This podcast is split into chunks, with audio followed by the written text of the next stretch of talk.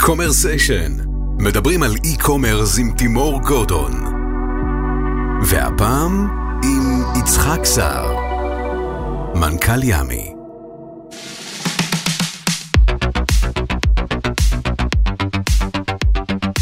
אה, שלום יצחק סער. שלום וברכה. תגיד, מה הסיכוי שאני אזמין למחר למשפחה שלי ארוחת ערב אה, ממך? קלוש, אוקיי, אבל... אבל יש, אה, יש סיכוי. כאילו, יש אנשים שמזמינים מאנשים אחרים אוכל? אה, כן. אתה מדבר כן, על ימי? הדבר, הדבר הזה קורה.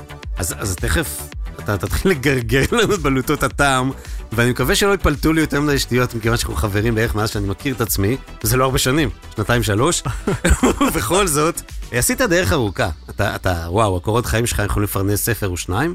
אה, ספר קצת מה עשית עד ימי לפני, בזמן אחרי. כן, כאילו את התואר הראשון שלי בעצם עשיתי בתקשורת, והיו לי איזה אספירציות להיות קופירייטר וכזה, להיכנס לעולם התקשורת. מהר מאוד הבנתי שפחות מתאים לי, ואז נכנסתי לכל העולם הטוב של corporates וכל עולמות השיווק, וב-20 שנה הראשונות של הקריירה שלי בעצם הייתי מין חיית corporate כזאת.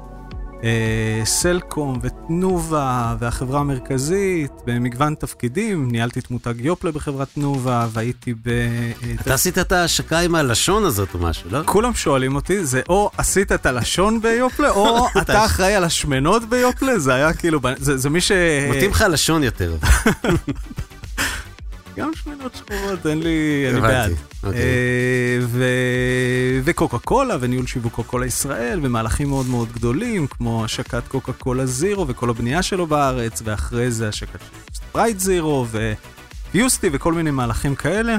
משם עברתי לעולמות הנדל"ן והייתי סמנכ"ל שיווק בקבוצת גינדי החזקות ואחרי זה בקניוני עזריאלי והייתי כזה 20 שנה של hardcore corporates, כאילו בתפקידים מאוד מאוד מעניינים, עם המון תקציבים, עם אה, אחריות על אנשים ומהלכים uh, מאוד מאוד מלהיבים ומרגשים.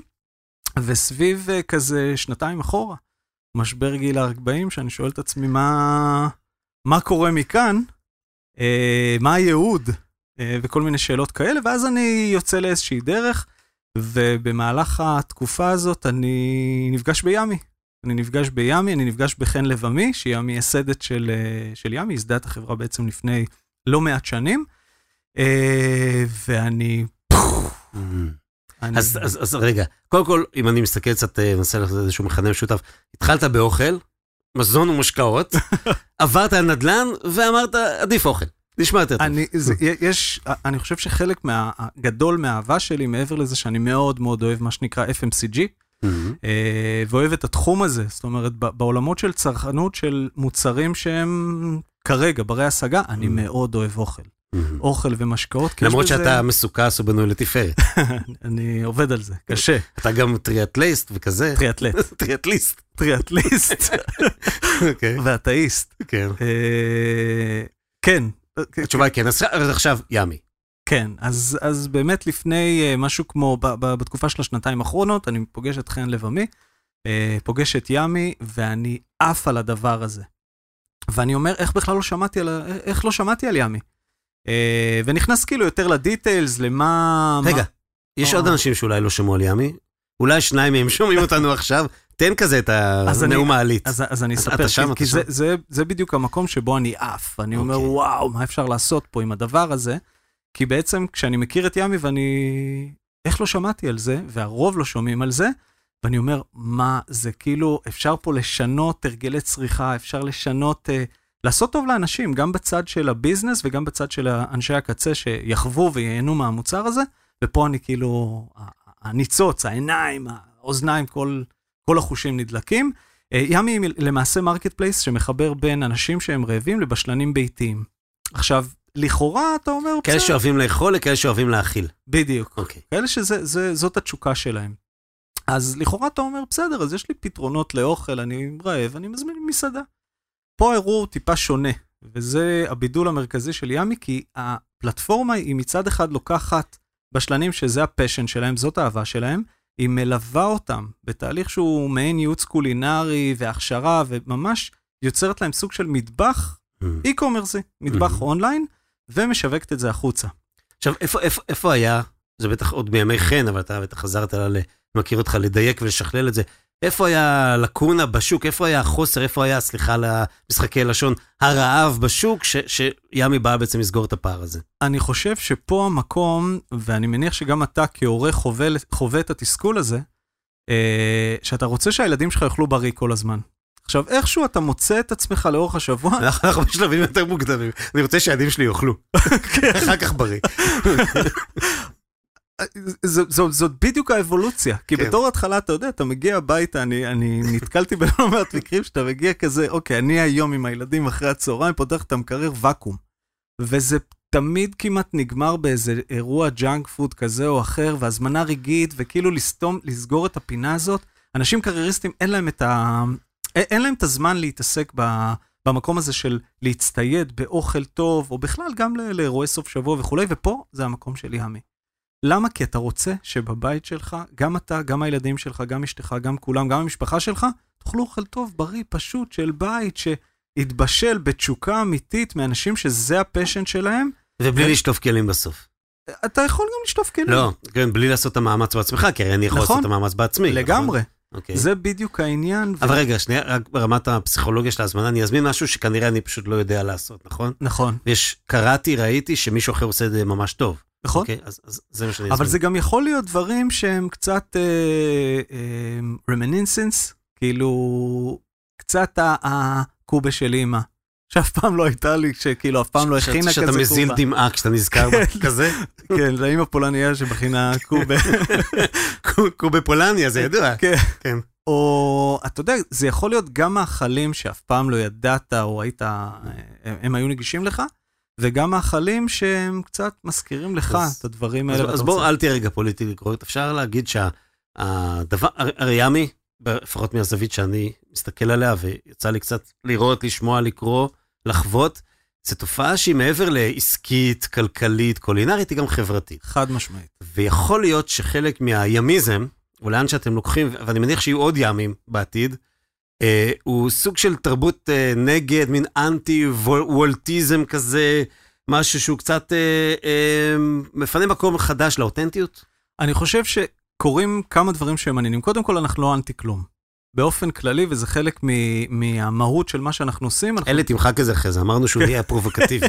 כן, אוקיי. אנחנו בעיקר בעד, ואני חושב שזה שוק כל כך מעניין, שיש פה פוטנציאל ל- לכמה שחקנים, זה פשוט טריטוריות שהן, אה, אה, שהן שונות. אבל אני חושב שקורים פה כמה דברים מעניינים באופן כללי, לאו דווקא במקום של המזון. למה? כי מה אנחנו, אנחנו מדברים על כלכלה שיתופית. במקום ש-Airbnb ו-Fiverr ודורדש וכל מיני חברות מהסוג הזה פועלות, בעצם מה הם עשו? או אובר. לקחו נכסים בבעלות של אנשים פרטיים, כמו יש לי אוטו, למה שבשעות הערב אני לא אעשה מזה כסף? יש לי דירה שבסוף שבוע אני לא נמצא כי אני עם הילדים באיזה מקום אחר, למה שאני לא אעשה בזמן הזה כסף?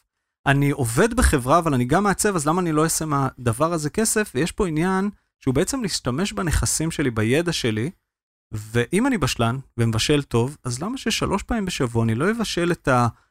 אני חוזר לקוסקוס mm-hmm. מבית כן, אימא, כן, אז למה שאני לא, לא אבשל את הקוסקוס ואת המפרום שלי ואת הדגים ואת התאילנדי mm-hmm. ואת ההודי ואת הדימסם, ווטאבר, נשים מזה כמה ג'ובות. מזה כסף, בדיוק. אז יש פה, אחד, זה טרנד שהוא כל עולם הכלכלה השיתופית, וכולנו מבינים שיש לי נכסים בבעלות שלי, של למה שאני לא אזכיר אותם, מפנה אותם, את הידע הזה אני אשתמש בו. אה, וזה דבר שהוא מאוד מאוד צמח בקורונה, כי פתאום התפנה זמן, פתאום mm-hmm. גיליתי את התחביבים, את האהבות שלי, והופה, אז אני מצמיח מזה. אז בואו, אולי נחזור בסוף, איך אתם שומרים על עצמכם לא, בניגוד לאחרים, שלא להפוך מכלכלה שיתופית למה שקוראים השטפה כלכלית או קלקולית. ו, ו, אבל בואו, נגעת בבשלנים, ספר קצת קווים לדמותם של הבשלנים, איך, מי, מי, כמה. אז קודם כל זה, אה, באתר ים יש כבר למעלה מ-110 בשלנים, מגוון מאוד רחב של, אה, אה, של תחומי מזון, כאילו מגוון רחב של מטבחים. Mm-hmm. מהמטבח הישראלי הרגיל עד המטבח התאילנדי, ההודי. יש גם חביתה וסלט עם גבינה לבנה. לא, לא, אוקיי. לא. סתם אתה ישראלי. עם זה תסתדר. מיץ תפוזים. אבל יש מטבח אתיופי, ויש mm. מטבח ג'מייקני, mm. ויש אה, מטבח ברזילאי, ויש אה, מטבח ערבי, כל מיני מטבחים ושפות ועדות וטעמים, וזה מאוד מאוד מגוון, וגם האנשים, אה, כל אחד מהם, ואני חושב שזה גם מה שמייחד את הסיפור של ימי, הטגליין שלנו, זה אנשים שמבשלים לאנשים. כי יש פה סיפור, שני סיפורים שמעניינים בשני הקצוות. סיפור אחד של האנשים שמבשלים, כל אחד מגיע עם סיפור מטורף. מעבר לנוסטלגיה של גדלתי על הטעמים של בית אימא, יש סיפורים על זוגות שהכירו בטיול בהודו והפכו להיות אה, בשלנים והפכו את זה לעסק. והצד השני זה אנשים... סיפורים חוצי אודישן. אה, כן? לגמרי, אוקיי, לגמרי, אוקיי. לגמרי. זה חלק, דרך אגב, מהכלים שאנחנו משתמשים בהם לספר את הסיפור של ימי. אה, שזה בעצם מה שמעניין ומבדל אותנו מעוד מסעדה. אז אתה חושב שאני, שוב, אתה יודע, אתה לא חושב, יש לך דאטה וכולי, אולי עוד ניגע בזה תכף, שאני אזמין אה, את האוכל הזה מה, אה, מהזוג הזה, כי פחות מעניין אותי האוכל, יותר מעניין אותי הסיפור שלהם? אז אני אגיד ככה, קודם כל, זאת שאלה סופר מעניינת, ופה באמת נכנסים מהעולם של הדאטאות. המפגש הראשון עם ימי הוא מפגש אמוציונלי. קודם כל, מעבר לזה שאני אה, כ, כבן אדם צריך עכשיו פתרון לאוכל בשבילי, בשביל הילדים וכולי, מה שעוזר לי להיכנס לתוך ימי הוא, הוא אותו Mhm. סיפור. הוא אותו סיפור, אותה הצגה, זאת אומרת, זה גם מענה לצורך פונקציונלי, אני צריך שהמקרר שלי יהיה מלא, אבל גם, וואו, הסיפור הזה מעניין אותי, אני נכנס לזה. ואולי זה גם הטריגר שלי לעשות את ה-paid forward, לספר הלאה את הסיפור. נכון, כי יש פה סיפור. כי לספר על האינג'ירה המגניבה זה אחד, לספר על האינג'ירה הזאת שהלכה חמש שנים במדבר בשביל לעשות אותו, ושם היא למדה, אז זה, זה אחרת. כבר סיפור כן, שלם שאני כן. מספר. אז ה- המפגש הראשוני עם ימי הוא כנראה מפגש שמצד אחד הוא פונקציונלי, אבל מצד שני הוא אמוציונלי, כי מעניין אותי הסיפור. מהרגע הזה, ה-lifetime value של הלקוחות שלנו, ופה נכנס באמת Mhm. הניהול של הדאטה ומסעות לקוח, ואני לא, לא צריך להכביר, כי זה כאילו... כן. פה זה goes without saying. כן, זה כאילו פודקאסט שהוא ברור מאליו, אבל פה, אתה יודע, על בסיס הנתונים שלנו, 84% מהמכירות שלנו על, לקוח, על בסיס לקוחות חוזרים. Mhm. זאת אומרת, once נכנסת לתוך הפלטפורמה, הכרת את הסיפורים, פה כבר התקשורת הופכת להיות יותר אמוציונלית, יותר פונקציונלית, סליחה. כן, כן. יותר איזה סוגי מטבחים, מה מעניין אותי, מתי זה יגיע, מה העלויות, מה זה, מה המשלוח, וכבר נכנסתי לתוך הפלטפורמה, ואז באמת, כאילו, ה retention הוא כזה ש... תחדשו לי. כפי שאמר אה, האיש של פרינגלס, once you pop, you just can't stop. כן, אוקיי. כזה, כזה, וזה, וזה מאוד מאוד כיף, וגורם לנו עוד יותר להאמין בפלטפורמה, כי ברגע שהנאמנות היא מאוד מאוד גדולה, ואנחנו רואים את זה, אתה יודע, מעבר ל-84 אנחנו רואים את זה מהתגובתיות, והדירוג הגבוה, והאהבה כאילו למותג, אז יש פה משהו שהוא מאוד מלהיב. תגיד, מחירים, סדר גודל של ארוחה, משפחה ישראלית ממוצעת זה חמישה אנשים נגיד? 4.7? כן. הסדר גודל, הממוצע של הזמנה שלנו עומד על בין 380 ל-390, זה הסל. אה, אוקיי. כשזה לסדר גודל של שבע מנות, אה, שבע, שמונה מנות, כאילו זה זה הרבה פח- מספיק הרבה לך? מתחת השוק. זה, הר- זה מתחת לשוק, זה מחיר שהוא מאוד מאוד אטרקטיבי, ובתקופה הזאת, שהיא תקופה מאתגרת מבחינת כל יוקר המחיה והעלאת מחירי הדלק והחשמל, זה דבר שאנחנו מאוד מאוד מקפידים אליו, אה, במקום של להיות, אה, להיות אטרקטיביים, גם זה גם בצד אירוע, הזה. לא? זה זה גם אירוע אצלי בבית שאני מזמין אוכל ממישהו אחר, זאת אומרת שזה לא אני, ויש, אני מניח, לאט לאט צריכה להיווצר איזשהו סוג של קבוצת יותר סלבס כזה של הבשלנים האלה. יש כאלה שאתם יודעים שהם... אז יש לא מעט פעמים שניסינו לעשות כזה head hunt לבשלנים אה, בוגרי מאסטר שף Mm. ומשחקי השף וכל מיני כאלה. ואז ברור שהם לא יודעים לבשל בכלל. לא, קודם כל יש שונות בין אה, כן. שתי התוכניות, אבל, אבל זה, זה פחות מעניין או רלוונטי, אבל יש כאלה, או אירוחים שאנחנו מארחים Mm. אה, כל מיני שפים שמעניינים. בסוף אתה מגלה שהמחנה משותף הבסיסי הוא שניצלים וקציצות ועניינים. אני לא רוצה, אני לא אוכל על בסיס יומיומי אוכל ברור. שהוא מתפלצן מדי, ופה בעצם זה המענה שלנו. ואיך ה onboarding של בשלנים כאלה? אז זה, אה, נגעתי ב, אה, מקודם בעצם בבידול בעצם, בערך שימי מביאה, וימי בעצם, אני מחלק את המהות של החברה לשלוש זרועות או לשלושה חלקים מרכזיים. פלפל מלח שמן זית. בדיוק, אוקיי. זה הבסיס של הכל. אחד זה, אנחנו פלטפורמה שהיא טכנולוגית. היא פלטפורמה טכנולוגית, זה אומר שכל מה שמנוהל, ההקמה של המטבח, המנות, ההתנהגות של כל על בסיס הלקוחות וכולי וכולי וכולי וכולי, הוא עם המון המון אה, back office והמון המון אה, אה, ניהול של דאטה, אה, אז אנחנו, כמו שאמרתי, צלע אחד או זרוע אחת ההיבט הטכנולוגי, הזרוע השני השיווק. לספר את הסיפורים, כי יש פה המון, כמי שמגיע מעולמות של מותגים, תוכן. אין סוף תוכן שהדבר, וזה סופר מעניין. בהיסטוריה הרחוקה שלך, כאילו כל אחד הוא מותג. אז אתה מנהל 110 מותגים. יפה, אז זה 110 מותגים סופר מעניינים, ודרך אגב, לא- קלעת בול, היית צריך להגיד עכשיו, קלעת בול. קלעת בול. ואני תכף, ארחיב על הנקודה, אוקיי. והזרוע השלישית היא בעצם הזרוע הקולינרית. כי להבדיל מפלטפורמות אחרות שהן marketplace ים בעולמות המזון, ששם אתה פשוט שם את המסעדה, או שם את, כן. שם את אה, מה שיש לך פה, יש פה תהליך של ייעוץ וליווי קולינרי לדיוק של המנות, ולדיוק של איך המטבח נראה, ואיך הוא מצולם, והסיפור של כל בשלן. וגם איך מכינים אוכל שיהיה אפשר לשנע אותו, זה לא אותו דבר. כל, אז כל המעטפת הזאת זה נדבך שהוא מאוד מאוד מרכזי. גם איך אנחנו מקבלים כל בשלן, לא כל בשלן שרוצה להיכנס לימי, הוא, הוא נכנס, יש לנו דרופ של 50% מהבשלנים Mm. שרוצים להיכנס, כי אין מה מי לעשות. בודק את זה, איך בודקים את זה? יש לנו צוות בדיקה. אה, שמתמחים ב, ב, בעולמות הקולינריים. אה, הם מצד אחד מסתכלים על היכולות של אותו בשלן, כמה טעים, כאילו ב, ב, ברמה הבסיסית, איך זה נארז, איך זה, כאילו הסטנדרט. זאת ממש כמו אודישן, סליחה. ה- ממש אוקיי. כמו אודישן, ולהבין האם אותו בשלן, אתה יודע, אתה, אתה גם מנהל איתו סוג של דיאלוג, הוא בנוי להיות עכשיו עסק כזה שפועל ונותן שירות, ואורז את זה כמו שצריך, ומספר את הסיפור שלו בצורה שהיא מעניינת. אז יש פה ממש אה, תהליך onboarding שהוא, עוד לפני ה onboarding, תהליך קבלה, שבו יש drop של 50 אחוז. אני תמיד אומר, אין, אה, כאילו, זה קלישאה, אין אה, הזדמנות שנייה לרושם ראשוני. אבל זה ממש אתה ככה. המצאת, נכון? אני, אני כן. המצאתי, זה ממש לא מזמן. בים, עלה לך ככה. כמו שאני תמיד אומר. כן. בקיצור, אין, אין פספוסים. במקום הזה שאתה marketplace, בטח עם מותג שהוא, הוא, אני לא אגיד בתחילת הדרך, כי זה לא בתחילת הדרך, אבל לא ממש מוכר, אין, אתה לא יכול לפספס. אם אין Mm. לך חוויה שהיא חוויית טעם, שירות, אריזה, מותג, סיפור, התנסות, הכל בציון של 100, אתה פשוט לא תצליח. ואיך באמת הציונים? אז יש ציונים, יש- הצ- יש דירוגים באתר. הציוני, קודם כל, זה אחד הדברים שאנחנו הכי אה, מקפידים עליו, לעודד את, ה, את הדירוג. שזה כאילו ה, ה, הבסיס של עולמות האי-קומרס, יש לנו קרוב ל-300 אלף דירוג, אה, דירוגים באתר, והציונים הם מאוד מאוד טובים. אה, אנחנו גם עושים שקלול, לא רק של אותו ציון של הבשלן או של המנה, אלא כמות המדרגים, ודרך זה גם מעודדים את הבשלנים לסטנדרט. לסטנדרט של... אה, כמה בממוצע יוצא, שוב, אני- סליחה שאני חוזר למספרים, אבל להבין את ההיקפים, כמה יוצא לבשלן בממוצע בשבוע להכין אוכל? כמה פעמים? כמה פעמים, כמה ב- ב- בימים או כמה מנות? או כמה... לא, כמה- כמה פעמים הוא מקבל הזמנות, כאילו, אתה יודע. מה זאת אומרת? זה תלוי בבשלן. בשלן שרוצה לעבוד עכשיו, זה שאלתי full בממוצע. power. אז קשה להגיד את הממוצע, Mm. כי יש בשלנים שמבחינתם אני פותח את המטבח שלי שלושה ימים. בוא נלך לחציון. זה טיפה... ברור. לא, אבל זה מה, בין שתיים לחמש פעמים, בין כזה איזה מקומות האלה? בשלן שרוצה לעבוד עכשיו בהיקפים מאוד מאוד גדולים, עובד כמעט כל יום, ועושה? כל יום סדר של חמש הזמנות, כאילו... זאת אומרת, זה to אם ביקוש יש, זה מה שאתה אומר.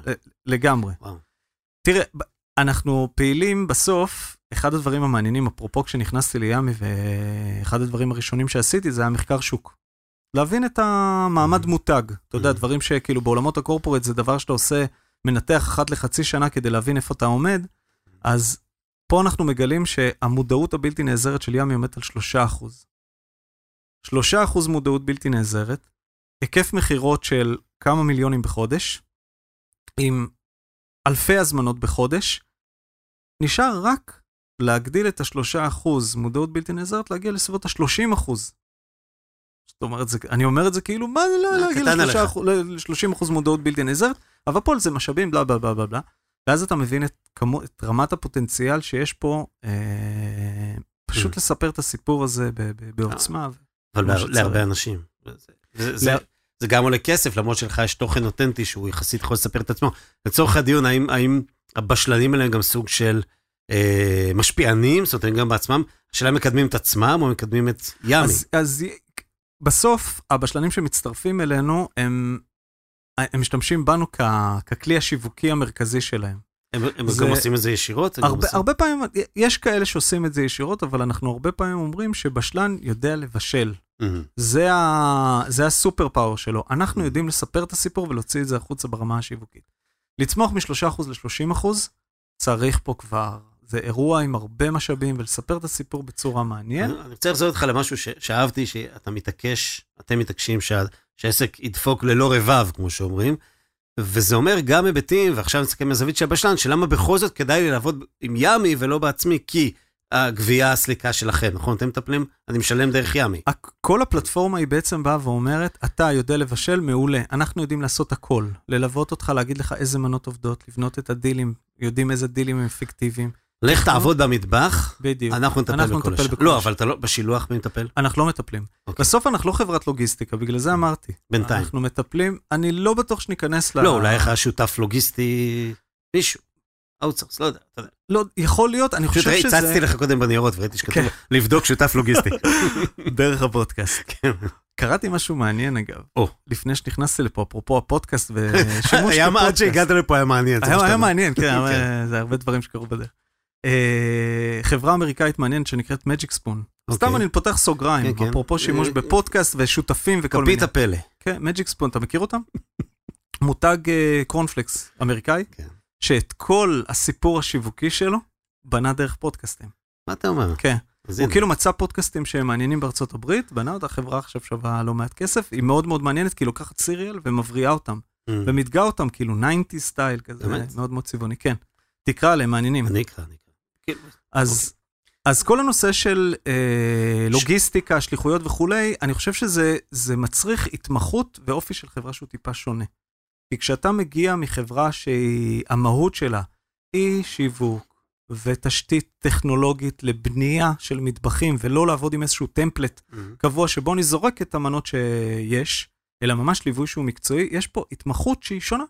אבל רגע, הרי הוולט שתכף נגיד עליהם משהו, אני מזמין מעכשיו לעכשיו, אני רוצה כמה שיותר מהר, עזוב. מתי הם מגיעים. אצלך אני מזמין יום, יומיים, שלושה מראש, נכון. נכון? לאירוע בעצם. נכון, נכון, נכון. זה, זה לא לאירוע, זה פשוט, זה הזמנה יום מראש. לא אירוע אה, מסיבה אחרי חגיגה. אני, יודע ששבוע. הבא, נכון? כן. אני יודע ששבוע הבא, אה, בין ראשון לשלישי, לילדים שלי אין פתרון לאוכל בבית, אני רוצה שהמקרר ימלא.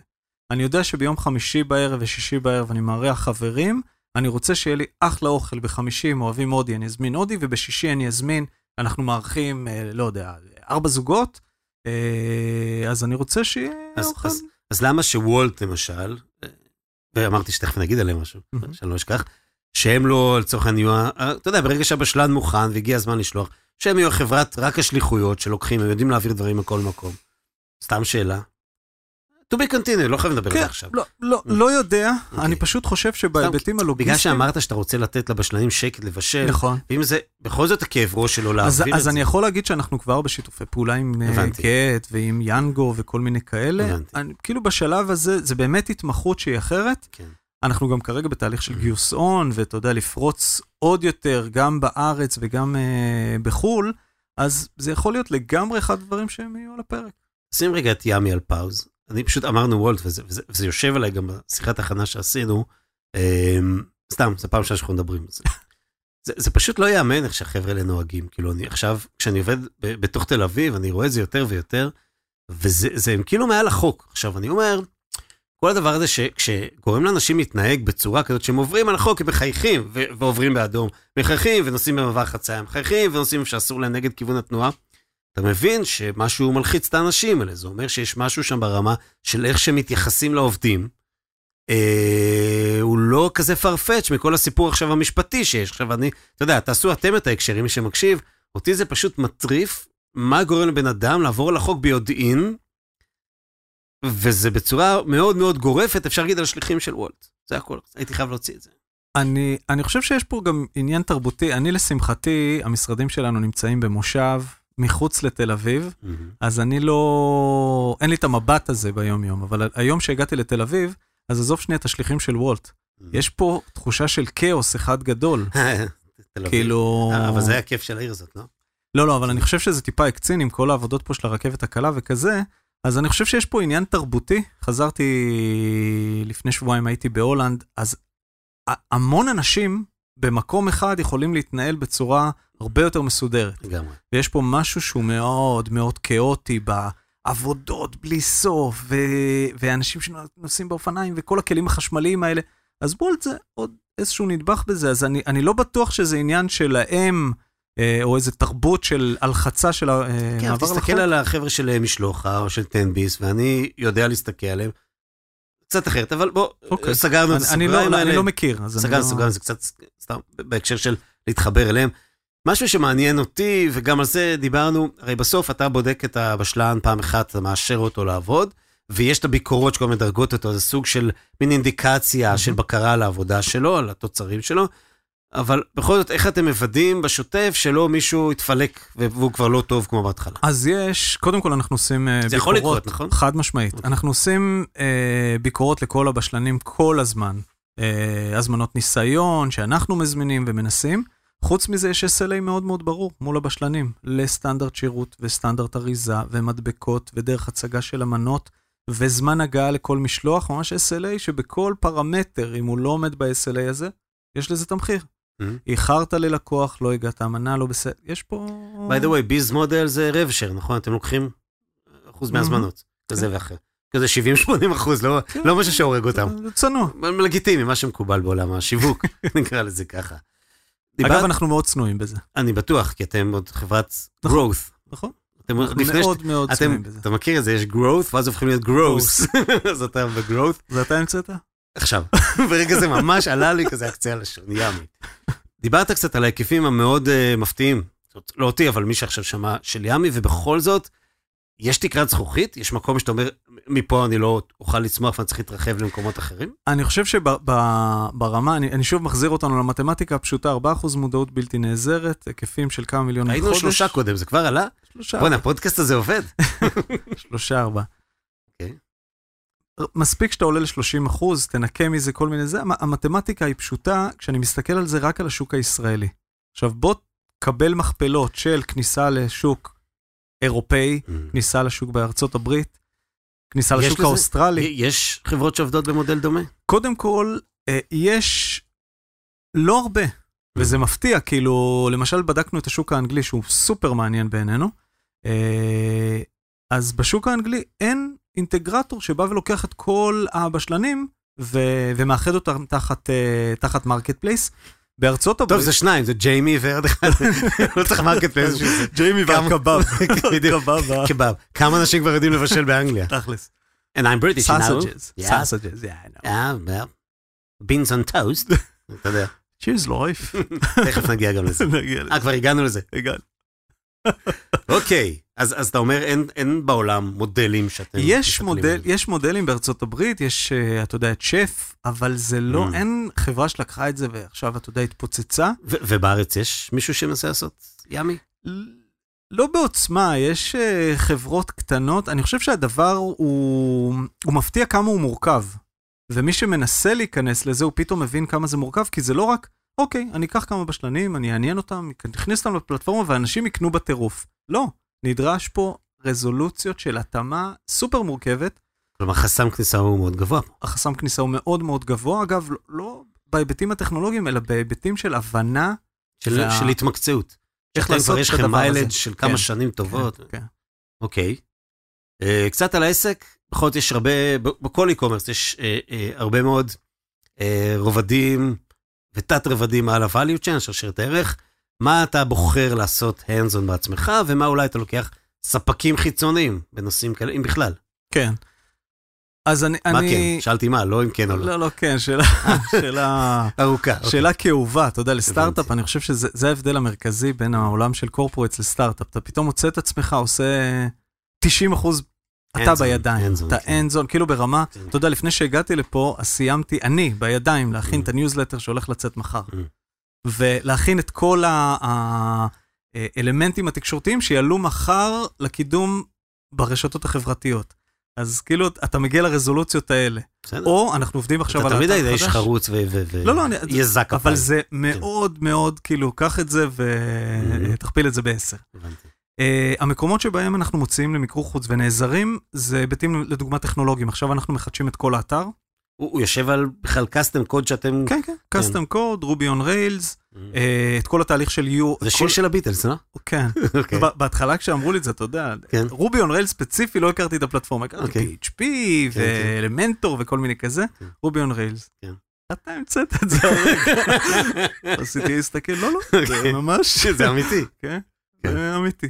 כן. אה, אז במקום, לדוגמה, של כל החידוש עכשיו של כל ה-UI, אז נעזרנו בחברה חיצונית. במקום של כל ה front-end, ה-CTO שלנו מתמחה בבק-אנד, אז אז הוא מוביל את הדבר הזה, אז אנחנו נעזרים ב... מעולה. אה, במיקור חוץ, ואתה יודע, ב- ב- בעיצוב, למרות ש... זה כבר אתה, ידידנו. כן, ידידנו, כן. אבל אני, אני כן נעזר ב...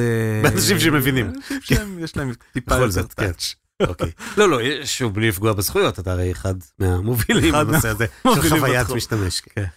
מעולה, אז אז הרוב אתה עושה בפנים, ואני כן רוצה את הקשר לטכנולוגיה, כי כי בכל זאת, לא משנה איזה שיר של ביטלס בחרת לרכב עליו, זה עדיין פלטפורמה שיחסית מעט מאוד אנשים יודעים לנהל אותה, ואם וכאשר תרצה לשכפל את עצמך בעולם ולעשות, אתה יודע, כל הצד של הרובסטיות בישראל, לא, לא שקלתם ללכת על פלטפורמת market קצת יותר אז- common? אז אני חושב שבגלל שההתאמה פה היא מאוד מאוד ספציפית, וזאת ההבנה המעמיקה שכל מטבח כזה הוא צריך את, ה, את הדיוקים המאוד מאוד ספציפיים, ויש פה הרבה, הרבה אה, עניין שמצריך התאמה אישית. אז במקום הזה, אה, בדיוק בגלל זה אנחנו לא יכולים אה, להרשות לעצמנו ללכת לפלטפורמות שהיא מוצר מדף. מהמם. כי כל הזמן אנחנו מחדשים, ולא מזמן יצאנו בהתאמה לעניין נושא הפוליגונים. מהמם. כאילו הפצה של לקוחות, איזה מטבחים פתוחים באיזה ימים, באיזה ערים ובאיזה מקומות, כדי לייעל עבור. הבשלנים את אותם אה, אה, מסלולי מעניין. אה, נסיעה. אז כל מיני דברים כאלה שאתה לא תוכל למצוא בפלטפורמה שהיא פלטפורמת מדף. אגב, הפוליגונים באיזה רוטב בדרך כלל מגיע. ותגיד, זה לא עושה לך חשק The גם, להיות חלק מה... לעבור את הקיר? לעבור את הקיר למקום של? לבשל? לא. אוקיי. לא. אני. אני יודע במה אני טוב, במה... זה- כנראה ב- ב- בגלל זה כל כך התלהבתי. אני מאוד אוהב לאכול. מהמם. אני אוכל כמעט הכל, כל הסוגי... אין לי... בטוח שמשהו אחד שאתה לא אוכל. סלק. באמת? כן. וואי, ועכשיו אכלתי סלק, באימא שלי. אה, לא, חולה. לא יודע. מה, אתה אוכל את כל השיט הזה של הדגים המלוכים וכל הזה? פלמידות? כן. כן, כן. כן. אה, לא סלק. לא. הבנתי, אוקיי. קולורבי לא. באמת? יכול- אני אפילו מגדל קולורבי. וואלה. כן, כן.